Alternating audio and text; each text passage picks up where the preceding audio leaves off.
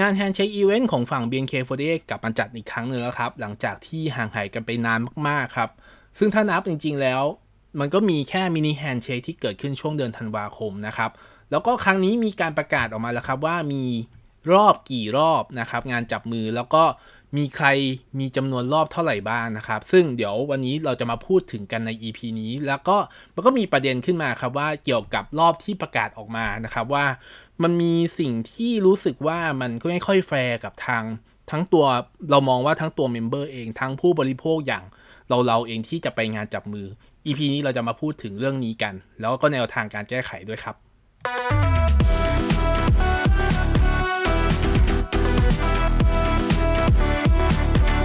ชลแบงค์พอดแคสต์พอดแคสต์ที่พูดถึงวงการไอดอลในมุมมองของการทำการตลาดและ content วัสดีครับ EP ที่ 55 ของชลแบงค์พอดแคสต์ครับ เดินทางกันมาถึง EP ที่ 55 แล้วครับ ก็ต้องขอบคุณคนฟังทุกท่านนะครับ ที่ยังฟังผมนะครับ แล้วก็ถึงแม้ว่าจะไม่ได้แบบเป็นเรื่องเกี่ยวกับแมสหรือว่าอะไรก็ตามนะครับ แต่ว่ามันเป็นสิ่งที่ผมอยากให้ความเห็นแล้วก็อยากเล่านะครับ ก็ต้องขอบคุณจริงๆครับที่เข้ามาฟังกันนะครับ EP นี้ผม ขอพูดถึง Handshake Event ที่กำลังจะมาถึงในช่วงวันที่ 14 และ 15 พฤษภาคมนะครับ ซึ่งเป็น Handshake Event ของซิงเกิลที่ 11 Sayonara Crawl นะครับ ของฝั่ง BNK48 ซึ่งซิงเกิลเนี้ยมีความพิเศษก็คือว่าเป็นซิงเกิลที่มีทั้งสมาชิกของฝั่ง BNK48 แล้วก็ CGM48 ด้วยนะครับ เป็นหนึ่งซิงเกิลเป็นซิงเกิลค่อนข้างใหญ่มากๆครับ เพราะว่าด้วย member ที่ติดเซ็มบัตสึนะครับ ความพิเศษของงาน Handshake Event ครั้งนี้ครับ ก็คือมีจะมีสมาชิกของทั้งฝั่ง BNK48 แล้วก็ CM48 เข้ามาร่วมด้วยนะครับ ซึ่งมันก็เกี่ยวโยงกันกับการเลือกตั้งนะครับ หรือว่าเจอรอบเลือกชั่นครั้งที่10ครั้งที่3นะครับ ที่เพิ่งผ่านมาสดๆร้อนๆ ผมจะพูดผิดละนะครับ ก็ลองกลับไปย้อนฟังความเห็นของผมในเรื่อง General Election ครั้งที่ 3 ได้ใน EP 54 ที่ผมผมเพิ่งจะปล่อยออกไปเมื่อเร็วๆนี้นะครับ ความพิเศษนะครับ อย่างที่บอกไปครับ ก็คือมีทั้ง BNK ทั้ง CGM แต่ว่ามันก็จะมีเรื่องกติกาการใช้บัตรจับมือครับ เพราะว่าเอาถ้าผมแบบพูดเร็วๆ สรุปเร็วๆ ก็คือว่า มันมีการใช้บัตรจับมือ 3 ซิงเกิลที่มีความเกี่ยวพันกันนะครับ ก็คือมีตั้งแต่ซิงเกิลที่ 10 d อะนะครับ ซึ่งจริงแล้วมันมีงาน mini handshake นะครับ mini handshake ของ D.AAAที่เกิดขึ้นตอนช่วงธันวาคมนะครับ แต่ว่างานก็จัดไม่ครบ ตามกำหนดที่ตั้งเวลาไว้ เพราะว่าด้วยสถานการณ์โควิดครับทำให้ช่วงประมาณสัปดาห์สุดท้ายครับ member ที่อยู่ช่วงสัปดาห์สุดท้ายก็ไม่ได้มีงานจับมือช่วงนั้นไปนะครับแล้วก็ถูกยกยอดมาที่จะเอาบัตรตัวบัตรจับมือของซิงเกิล D.AAA มาใช้ในซิงเกิล Sayonara Crawl้วยนะครับอีกอันนึงก็คือซิงเกิลของฝั่ง CGM48 นะครับก็คือซิงเกิลมะลินะครับซิงเกิลมะลิซึ่ง ก็เป็นการเลื่อนออกมาเหมือนกัน เพราะว่าจริงแล้วมะลิก็จะมีเหมือนเป็น commitment ออกมาครับว่า จะมีงานจับมือของทั้งฝั่งที่เชียงใหม่ด้วย ซึ่งผมก็ไปงานงานมานะครับ แล้วก็จะมีงานจับมือของฝั่งกรุงเทพด้วย เพื่อให้คนที่ไม่สะดวกไปที่เชียงใหม่ได้มาจับมือกับน้องๆ CGM48 ด้วยนะครับ ซึ่งกลายเป็นว่าทุกอย่างมายำรวมกันในซิงเกิลที่งานจับมือซิงเกิลที่ 11 ครั้งนี้นะครับออย่างที่บอกไปครับว่า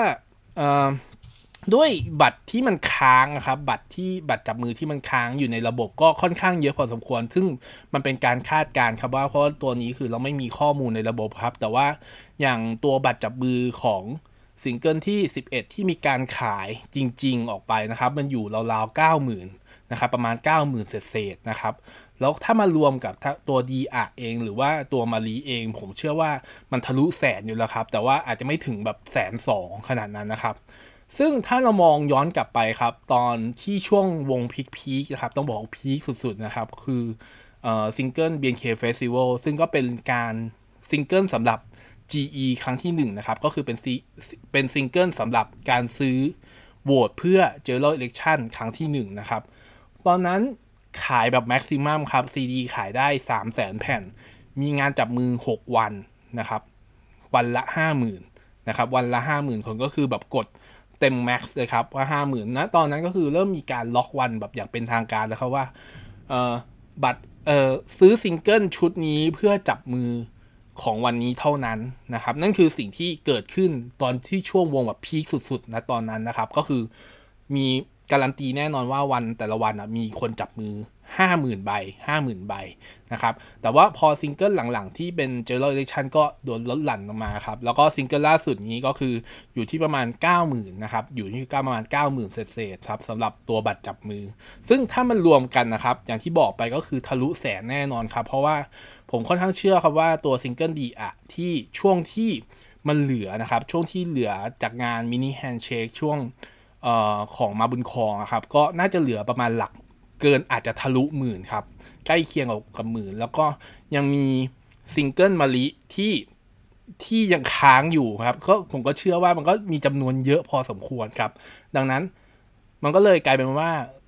งาน Handshake Event ครั้งนี้มีบัตรจับมือที่น่าจะอยู่ในระบบ แล้วก็จะถูกเอามา burn ถูกมาใช้งานทั้งหมดเนี่ย น่าจะทะลุแสน ถึงอาจจะถึงแสนหนึ่งแสนหนึ่งหมื่นก็เป็นได้นะครับ นี่คือตัวเลขที่สำหรับคาดการณ์นะครับ เพราะเราไม่รู้ครับว่าบัตรที่เหลืออยู่ในระบบของซิงเกิลที่เป็น D.AAA กับมะลิจะเป็นยังไงนะครับงาน Handshake Event ครั้งนี้ครับ ก็มีmember ที่จะมาลงมาจับมือนะครับ ก็มีทั้งหมด 79 member ก็คือทุกคนนะครับ ก็คืออ่า BIII มี 16 นะครับ NV มี 17 ซึ่ง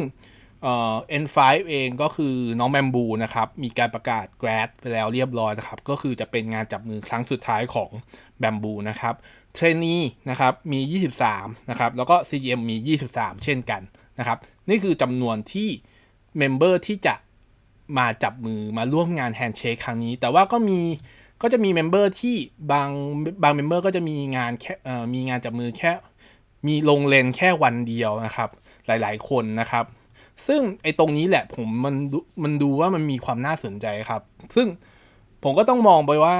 เออจริง ๆ ต้องบอกงี้ครับว่าเอ่อที่มาที่ไปของการพูดใน EP นี้จริงแล้วมันเกิดจากเมื่อวานนี้ครับ จริงเมื่อวานนี้ก่อนที่ผมจะมาอัด EP นี้ก็คือผมได้ฟังรายการของทางเพจพูนะครับ หรือว่าสนทนาแบบเซอร์นะครับ ซึ่งในรายการก็มีการพูดถึงประเด็นเกี่ยวกับ เลนจับมือนะครับ รอบการจับมือที่มันเกิดขึ้นนะครับ เพราะว่าจริงแล้วผมว่ามองว่ามันดูน่าสนใจมากๆ แล้วก็ผมรู้สึกว่ามันเป็นอะไรที่รู้สึกว่าผู้บริโภคเองน่าจะได้รับความเป็นธรรมในแง่ของการที่จะได้รับรู้รอบหรือว่าจำนวนรอบที่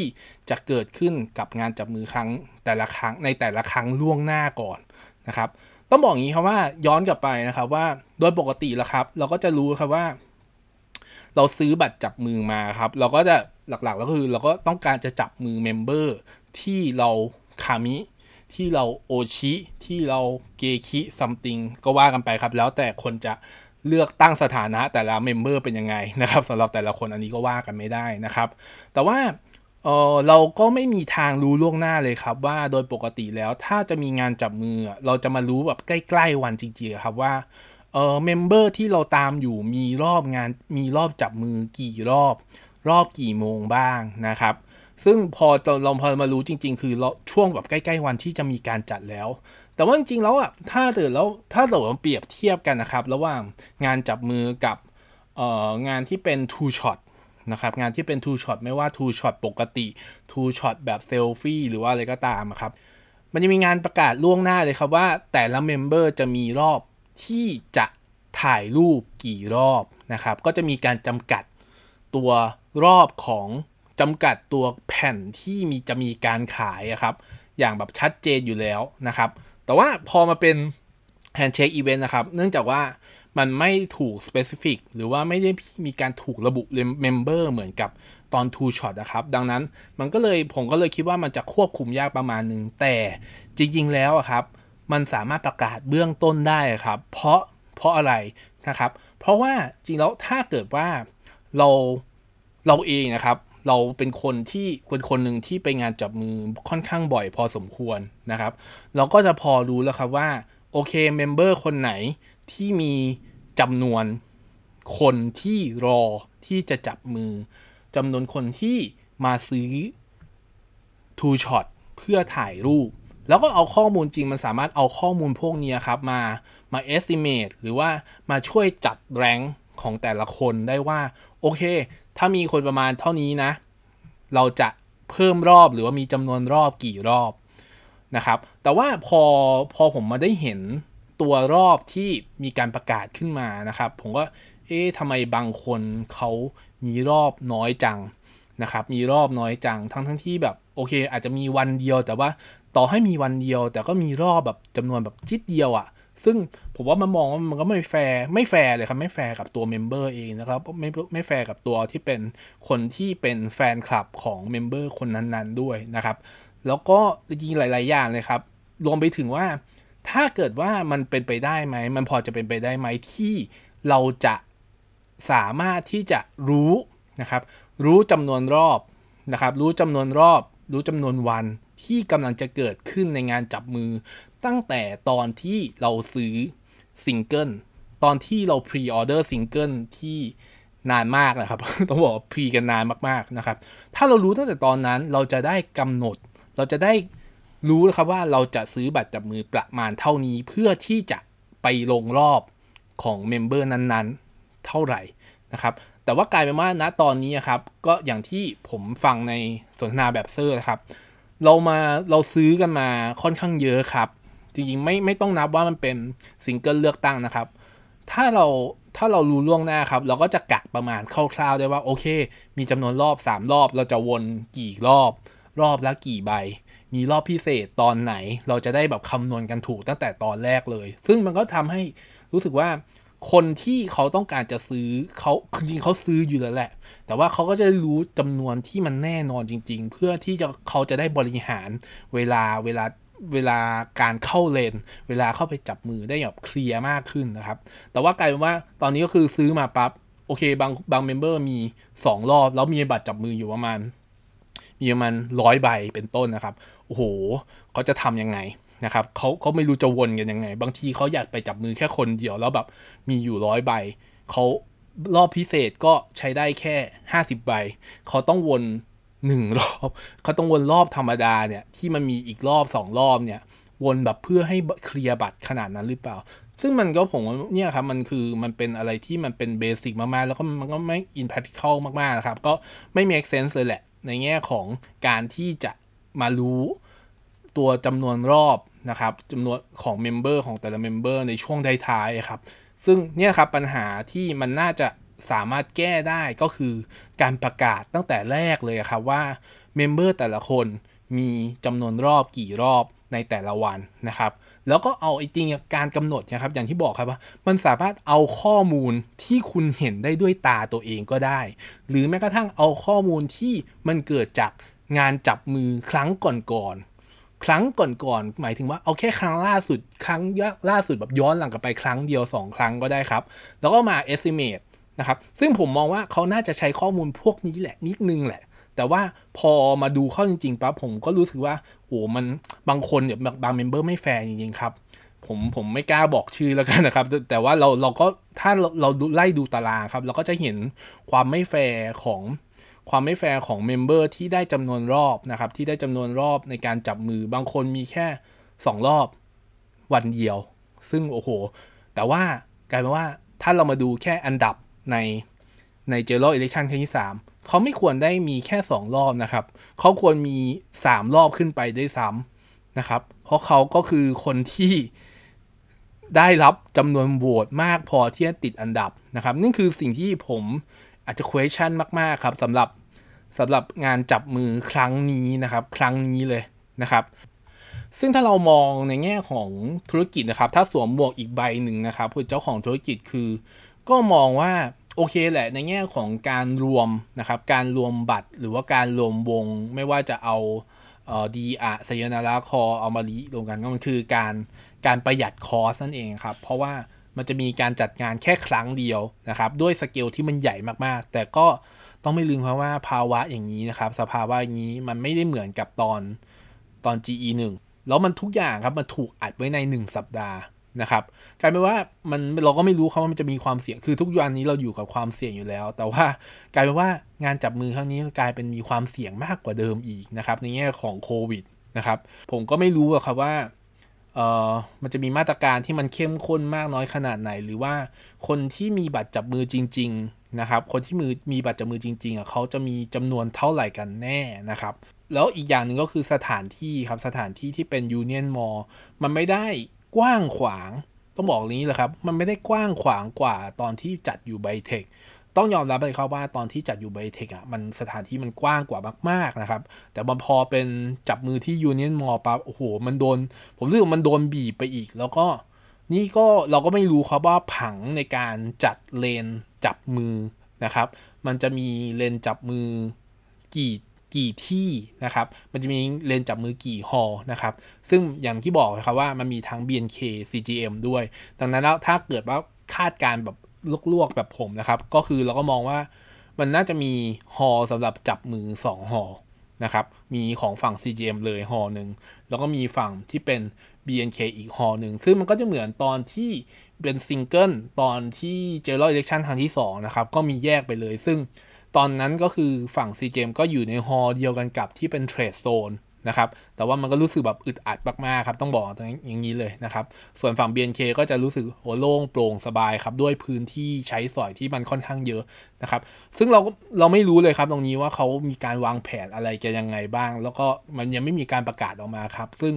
ปกติแล้ว มันก็มีการประกาศแบบระยะกระชันชิดเหมือนเดิมครับ ในแง่ของผังงานที่จะเกิดขึ้น หรือแม้กระทั่งเลนที่เราจะต้องเข้าไปนะครับ ซึ่งเอ่อก็ต้องดูกันอีกรอบหนึ่งครับว่ามันจะเป็นยังไงนะครับ ซึ่งอันนี้ผมเป็นห่วงมากๆครับ ในแง่ของผังการจัดงาน แล้วก็การการจัดของการจัดเลนที่จะให้ member แต่ละ member อยู่แล้วก็ให้เราเข้าไปจับมือนะครับ นั่นคือสิ่งที่ผมรู้สึกว่ามันเป็นห่วงมากๆครับ โดยสรุปเลยก็คือว่าถ้าจะมี ครั้งต่อๆไปนะครับ ผมอาจจะเสนอเหมือนกันกับทางทางเซอร์ หรือว่าทางพี่เข็มเองนะครับ ที่มีการพูดถึงในสนทนาแบบเซอร์ของรายการของเพจพูนะครับว่าประกาศไปเลยตั้งแต่แรกเลยครับ ตั้งแต่ตอน pre-order single นะครับว่า โอเคซิงเกิลนี้ member กี่ member เข้าร่วม และ member แต่ละคนมีจำนวนรอบในการจับมือ หรือแม้กระทั่งงาน two shot ที่อันนี้ก็คือมันมีอยู่แล้วนะครับ มีจำนวนรอบในการจับมือกี่รอบนะครับในแต่ละวันที่จะมีอีเวนต์ซึ่งถ้ามีอย่างนี้เกิดขึ้นปั๊บรับรองครับว่าทุกอย่างมันจะ smooth ขึ้นมากนะครับในแง่ของฝั่งที่เป็น end customer นะครับหรือว่าเป็นลูกค้าทั่วไป อันนี้ผมตัดเรื่องพ่อค้าแม่ค้าอะไรทั้งหลายออกไปนะครับ เพราะว่าจริงแล้วก็คือโมเดลของพ่อค้าแม่ค้าคือเขาไม่สนใจอยู่แล้วครับเขาซื้อมาเพื่อจะมาขายต่ออยู่แล้ว แต่ว่าถ้าเกิดว่าเป็น end customer จริงๆอะเขาอยากจะซื้อเพื่อที่จะ มาจับมือหรือว่าอุดหนุนมา support วงจริง ๆอะ่ะมันจะได้ช่วย manage ตัวเขาได้ครับ แล้วก็เขาจะได้กะถูกกะเบื้องต้นถูกได้ เพื่อที่เงินจะไม่ได้ไหลไปที่ฝั่งพ่อค้ามากจนเกินไปนักนะครับ อันนี้ถ้าใครเป็นพ่อค้าแม่ค้าที่ฟังอยู่ก็อย่าโกรธผมเลยครับ อันนี้ผมมุมมองว่าเป็นแง่ของ business นะครับ คือ ถ้ามันเป็นอย่างนี้ครับ ผมก็เลยมองว่าถ้ามันมีการประกาศอย่างนี้เกิดขึ้นมันจะแฟร์ทั้งหมดครับ แต่ว่าทางแง่ของ business จริง ๆ มันอาจจะดูไม่แฟร์สักเท่าไหร่นะครับ เพราะว่าเขาก็มองว่าสิ่งที่เขาเป็นเป้าหมายจริงๆ ก็คือการขายให้ได้เยอะที่สุด เท่าที่สามารถจะเป็นไปได้ด้วย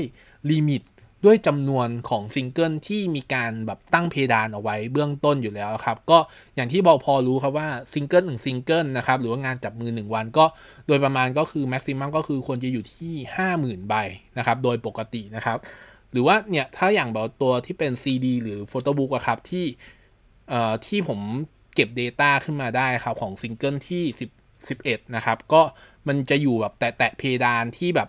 อยู่ที่ประมาณ 5 0,000 นิดๆนะครับ ถ้าแบบเป็นตัวเลขที่เป็นค่าสต็อกอะครับ ซึ่งนั่นก็หมายความว่าเนี่ยครับ จริงๆแล้วคือมันเป็นค่าที่เขาลักษณะว่า คือถ้าขายถึงปั๊บคือจบในแง่ของเขาคือถ้าเขาถึงปั๊บคือถือว่า KPI ของเขาหรือว่าเป้าหมายหรือว่า goal ของเขาเนี่ยคือสำเร็จแล้ว แต่ว่าฝั่งของเราเองอะเราจะรู้สึกว่าแม่งไม่แฟร์เลย เพราะว่ามันมีการประกาศทีหลังเลยแล้วมาประกาศช่วงแบบใกล้ ๆ ติดๆกันนะครับ แล้วก็บริหารจัดการเวลาอะไรไม่ได้เลยนะครับ ถ้า มันมาพบกันครึ่งทาง หรือแม้กระทั่งมีโซลูชันไหนที่มันอาจจะไม่ได้เป็นสิ่งที่มีการพูดถึงระหว่างตัวเซอร์พี่เข็มหรือว่าผมที่ที่เป็นคนเห็นด้วยครับ ถ้ามันมีอะไรที่มันประกาศออกมาล่วงหน้าก่อนที่ทำให้ช่วยให้เรารู้สึกว่าเราช่วยตัดสินใจได้ มันย่อมจะดีกว่า ที่จะมารู้แบบตอนใกล้ ๆ แล้วมันจะวางแผนอะไรไม่ได้เลย หลายครั้งหลายทีครับ มันมีการประกาศที่แบบจวนเจียนจะถึงงานถึงจะมีการประกาศออกมา อย่างเช่นแบบเชียงใหม่ครับ คือถ้าแบบมันประกาศปุบปับมา คือเราอยากจะบินไปอยู่แล้ว แต่ว่าพอประกาศออกมาปับ๊บค่าตั๋วเครื่องบินก็แพงจองตั๋วเออจองแบบเรื่องโรงแรมเนี่ยมันเป็นเรื่องส่วนหนึ่งแล้ว แต่ว่าค่าเดินทางการเดินทาง การวางแผนการลาครับซึ่งมันแบบมันพังหมดเลยครับ ถ้าเกิดว่ามันไม่มีการประกาศล่วงหน้านานพอที่จะแบบเราสามารถที่จะแบบไปยื่นวันลาได้ หรือว่าเราจัดการเรื่องเวลาจัดการธุระที่มันกำลังจะเกิดขึ้นได้ นั่นคือสิ่งที่ เรามองว่ามันจะช่วยให้คนที่เป็นแฟนแฟนคลับที่ติดตามวง หรือแม้กระทั่งตัวธุรกิจเองสามารถช่วยดำเนินงานได้ เราก็เข้าใจครับในแง่ของธุรกิจ เราก็เข้าใจในแง่ของโควิดที่มันเกิดขึ้นตอนนี้ แต่มันจะดีกว่านี้มาก ถ้าสามารถมีโซลูชันที่มันดีกว่านี้ได้นะครับ EP นี้ซีเรียสอีกแล้วนะครับ ก็ แต่ว่าเป็นซีเรียสที่ผมมองว่ามันเป็นผลดีกับผู้บริโภค ถ้ามันมีอะไรที่มันเปลี่ยนแปลงหลังจากนี้นะครับ เพราะซิงเกิลนี้ผมก็มองว่าเจ็บเจ็บกันเยอะพอสมควรครับ ด้วยปริมาณบัตรจับมือด้วยการประกาศตารางออกมานะครับ โอเคครับ EP นี้มีประมาณเท่านี้ครับ แล้วไว้เจอกัน EP ถัดไปครับ สวัสดีครับ